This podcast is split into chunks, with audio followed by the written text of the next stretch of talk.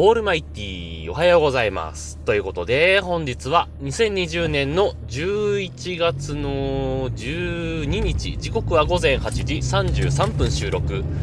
シーサーブログをキーステーションに全国一局ネットでお伝え中、第849回目のヌーラジをお伝えするのは毎度ながらヌーでございますけども、10年くらい前に買ったスニーカーを今履いてるんですけどもね、まあ例のごとく足がまあまあ大きいので、まあ今でこそ割とね、普通の靴屋さんとかでもまあ大きいサイズみたいなコーナーがあって、まあ選択肢はそんなに多くはないけれども、ある程度ね、幅広い価格帯で選ぶことはできるんですけども、それこそこの靴を買った10年くらい前ってあんまり大きいサイズコーナーが広くなかったりなんかして、やたら高いのとか、やたら安いんだけど、なんかもうデザイン的にこれどうよみたいなスニーカーがあったりなんかして、って感じだったんで、まあこの靴はね、軽井沢の、プリンスアウトレットの中に入ってる、ナイキのストアで、その時ね、多分8000円近く、もう9000円ぐらいかなで多分買ったと思うんですけど、まあそこ行かなければ、まあ強いて言うならスポーツ用品店とかに行けば、まあそこそこのデザインでそこそこの価格のものが買えるかなっていうレベルだったんで、まあ選択肢がなくてそのナイキのストアで買ったんですけどね。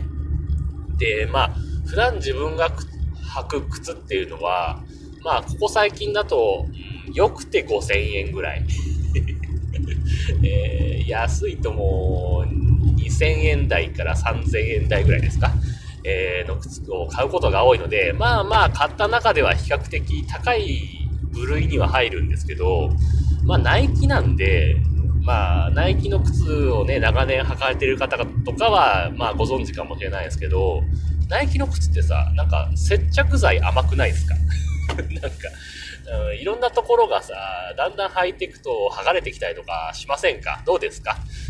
自分は過去の経験上割とそういう感じがするんですけど、今自分が履いてる靴の場合だと、靴の裏に、まあ、靴底があるじゃない、まあ主に白い靴底が多いと思うんですけど、その裏に、まあ、なんつうんですかね、タイル状というんですか、なんかタイル状に、まあ、スパイクじゃないんだけど、まあ、ペタペタペタペタ、貼ってある、なんつうの、ゴムっていうんですかなんてウレタンつうんですかわかんないけど、まあ、そういうの貼ってあったりするじゃないですか。もうそれがね、ボロボロ取れてて、もう、これもう5年くらい前からちょっとずつ取れてて、拾ったら接着はしてるんですけども、やっぱ、一度満開になくなってるってパターンがちょいちょいあるわけですよ。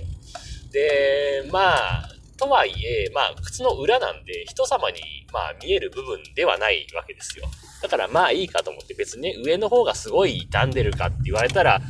まあ、どうですまあ、やっぱ10年も履いてればさすがに傷みますけど、まあ、人様に見せられるレベルで、まあ、なんか、ちょっと、薄汚れてるっていうんですかまあそんな感じなんで、まあまあ普通に履いてるわけですよ、普段もね、仕事の間とかもね。で、この間の日曜日と月曜日で、うちの、まあちょっと古い小屋を、まあ、解体したんですよね。解体、まあ古い机の土壁みたいな蔵じゃないですよ、ただの小屋ですよ。そこをまあちょっと解体したんですけど、その靴履いて、そしたらまあ土壁なんで、どうしてもこう、まあ土というか砂というか、そういうのがまあ舞うわけですよ。で、その砂とか土とかがまあ靴の中入っちゃって、まあ中も外も土まみれみたいな状態になったんで、まあね、洗って、月曜日の夜に洗って、まあ火曜日の朝に出られればいいかなと思って、で出たんですけど、朝起きたらまだ靴が乾いてなかったんですよね。で、朝時間なかったんで、靴の中にドライヤー突っ込んで、でその間にご飯食べたりなんかして、そろそろ乾いたかななんて思ってドライヤー抜きに行ったら、若干靴がまず縮んでたっていうのと、まあ履けないことはないレベルで縮んでたんで、まあそれは良かったんですけど、中のインソールっていうんですか、あの部分が、自分この靴多分 28.5 とかだと思うんですけど、長さ的に25センチぐらいになってて25センチのインソールを 28.5 の靴に入れるとね、さすがにね、つま先に全くインソール乗ってないみたいな状態になってるわけですよ、今現状でね。で、じゃあこのボロボロの靴のためにわざわざインソールをね、例えば100均に買いに行くかって言ったらどうよって話になってくるじゃない。いや、それなら靴買えよ、もう10年も履いてるしってなるんだけど、いや、どっちもやる気が出ないっていう状況でどうしようかなって感じではあるんですけどもね。まあちょっと若干心の中でせめぎ合いがあるんですけど、まあ靴を買った方がいいかな、10年もんだしね、そろそろって感じもしますけどもね。はい、まあそんな感じでね、まあそんな日々過ごしてるんですけど、最近に始まったことではないと思うんですけど、なんつうんですかね、コラボ商品とかさ、いろいろあるじゃないですか。例えば、最近話題になったニュースとかにもなってたやつで言うと、例えば、共演 NG だっけ、とかいうドラマがね、なんかどっかの局でやってるらしいんですけども、そこのスポンサーのね、提供のところで、まあ、普通ではありえないんだけど、競合他社って言われる、例えばキリンとサントリーが、まあ、同じ画面上にスポンサー表示として並ぶとかですね、そんなこととか、あとさ、ちょっと前ですけど、新海誠監督の、名前忘れちゃった、入れ替わってるのやつ自分見てないんですけど、まだね。あれのさ、テレビ放映した時に、スポンサーの、まあ、ロゴの形を模したものが入れ替わっちゃってるっていうね、そういうパターンがあったりだとか、まあ、あとはまあ、コラボといえば、最近、鬼滅の刃がなんか割と話題らしいじゃないですか。自分まだ見たことないんですけど。で、今コンビニ行くとなんかビックリマンチョコのところになんか鬼滅の刃のなんかコラボのチョコ置いてあったりとかするじゃないですか。まあ、鬼滅の刃の場合は割と、なんつうんですか、節操がないというか、えげつないコラボしてたりとかするじゃないですか。カップ麺とかね、お菓子にしてもなんかいろんなものと商品コラボしてて、一時期のキティちゃんじゃないかってぐらいね、割とすごいコラボしてると思うんですけど、今現状でね。で、まあその辺はね、まあ合ってないというか、まあ人気だからコラボしてるっていうところはまあなんとなくあるじゃないですか。でね、最近めちゃくちゃ気になったというか、このコラボはないだろうっていう組み合わせのコラボレーションがありましてね、ちびまる子ちゃんなんですけど、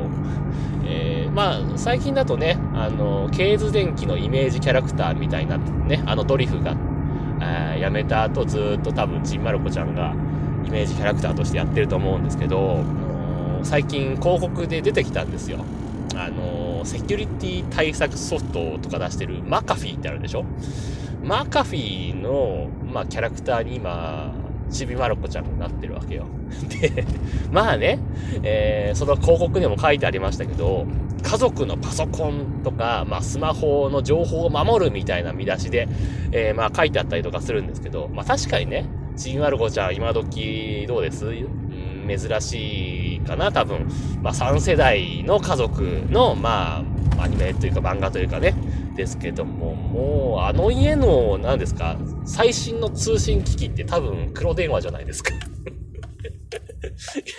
あの黒電話でね、まあしかもフリルのついた黒電話じゃなかったですか。ちょっと記憶定かじゃないですけど、例えばですけど、サザエさんとかね、まあ同じ昭和を描いたアニメですけど、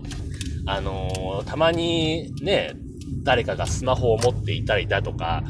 たまにパソコンがちょっとね、登場したりとかっていうのもあるので、まあ、そんなに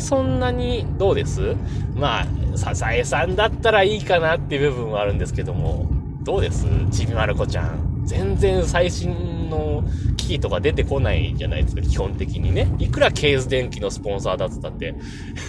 どうですかって話になってくるじゃないね。あと例えばですけどね、このキャラクターとコラボだったら正解だろうっていうのは、例えば、クレヨンしんちゃんね、あの家は割と各家族ではあるけども、たまにねおじいちゃんとかおばあちゃんとかが、訪ねてきてたりとか、パソコンでテレビ電話してたりとかっていうのも描写もあるので、その辺も考えるし、例えばね最近だとね、今までずっとガラケー使ってたんだけどね、ヒロシもミサイも今どうですスマホに乗り換えたりとかするじゃないですか。だからクレヨンしんちゃんとマカフィーのコラボだったらまだいいと思うんですけど、ちびまる子ちゃんはないだろうっていうただそう思っただけなんですけども、ちょっといまいちどうなんだろうなという、そんな感じですけどもね。はい。そんな感じで間もなく、職場へ着きますんで、今日はこの辺で終わりたいと思いますというわけで、皆様からのご意見ご感想ツッコミなどお待ちしております。メールは直接メールまたはメールフォームから送ってください。ツイッターのヌーのアカウントもしくはヌーラジオのアカウントに返信をいただいたり、ハッシュタグ NUNURADIO もしくはひらがなでヌーカタカナでラジオとつけてつぶやいていただければまたご紹介させていただきますというわけで、今日はハッシュタグ付きツイートなかったんでこの辺で終わりたいと思います。さようなら、バイバイ。